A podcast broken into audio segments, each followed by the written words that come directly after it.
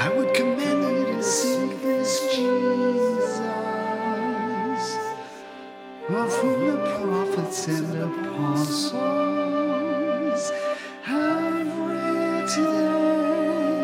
that the grace of God,